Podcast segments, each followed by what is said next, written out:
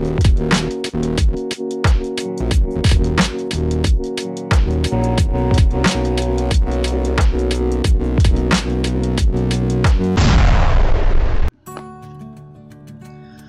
day and God bless you. Bakit nga ba tayo sinusubok? Bakit may mga problemang dumarating sa atin bilang mga Kristiyano? Bakit tayo sinusubok? Una, trials develop perseverance. Sabi sa James 1, 2 to 4, Consider it pure joy, my brothers and sisters, whenever you face trials of many kinds, because you know that the testing of your faith produces perseverance.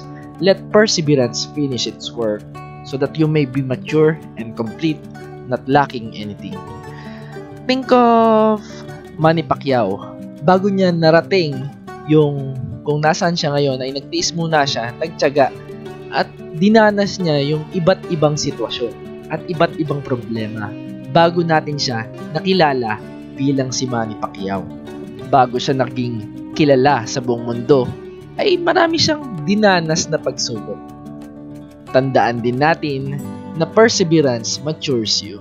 Kung ikaw man ay nahihirapan sa pamilya, sa trabaho, sa school, o sabihin na natin sa simbahan, tandaan natin ang pagiging matatag sa anumang sitwasyon o ang pagiging matyaga sa anumang sitwasyon ang magpapalago sa atin bilang Kristiyano. Totoo naman eh, habang paulit-ulit yung pagsubok, paulit-ulit yung trials na naranasan mo, mas madali mong nasusolusyonan yung mga susunod pang problema. Kasi naranasan mo na to noon. Pag nakita mo na nalagpasan mo na ito noon, bakit hindi mo kayang malagpasan ngayon? Dahil sa mga pagsubok na nararanasan natin, mas lalo tayong nagiging mas okay kaysa dati. Challenges are shaping us to be a better person. Pangalawa, trials lead you to ask God for wisdom. Sabi sa James 1, 5 to 8, If any of you lacks wisdom, you should ask God, who gives generously to all without finding fault, and it will be given to you. But when you ask, you must believe and not doubt. Because the one who doubts is like a wave the sea blown and tossed by the wind. That person should not expect to receive anything from the Lord. Such a person is double minded and unstable in all their Dahil sa mga pagsubok na nararanasan natin sa buhay, mas lalo nating nakikita yung limitasyon natin bilang individual dahil sa sitwasyon nito, nakikita natin na may mga bagay tayong hindi kayang solusyonan. Hindi natin kayang pasanin. Kaya't nangangailangan tayo na magbibigay kaalaman para dito. At kapag may problemang ganito, it is the best time para lumapit sa Diyos. Because God is the source of wisdom. Oops! May paalala ang Biblia. Dapat walang pag-aalinlangan, walang pagdadalawang isip. Kas, kasi kung nagdadalawang isip ka, isipin mo, makakatulong ba to sa isip mo? O nakakagulo lang sa isipan para isipin ang pagdadalawang isip?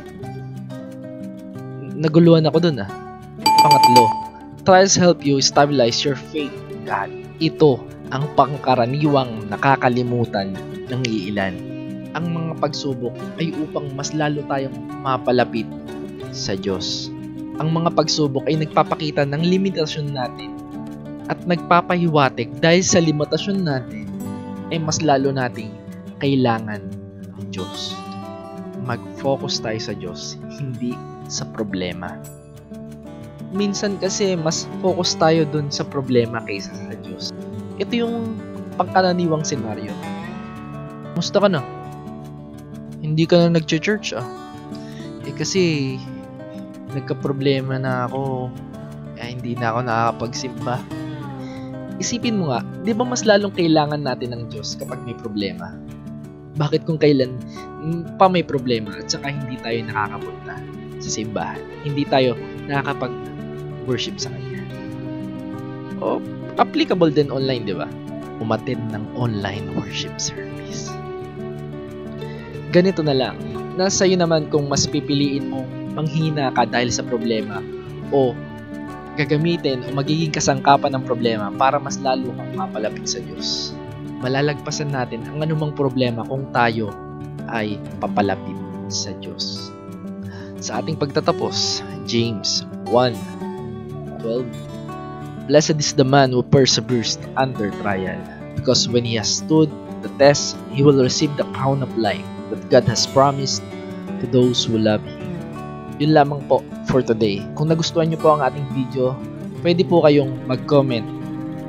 I encourage you to subscribe also. O kung may meron man kayong suggestion, i-comment niyo lang sa baba.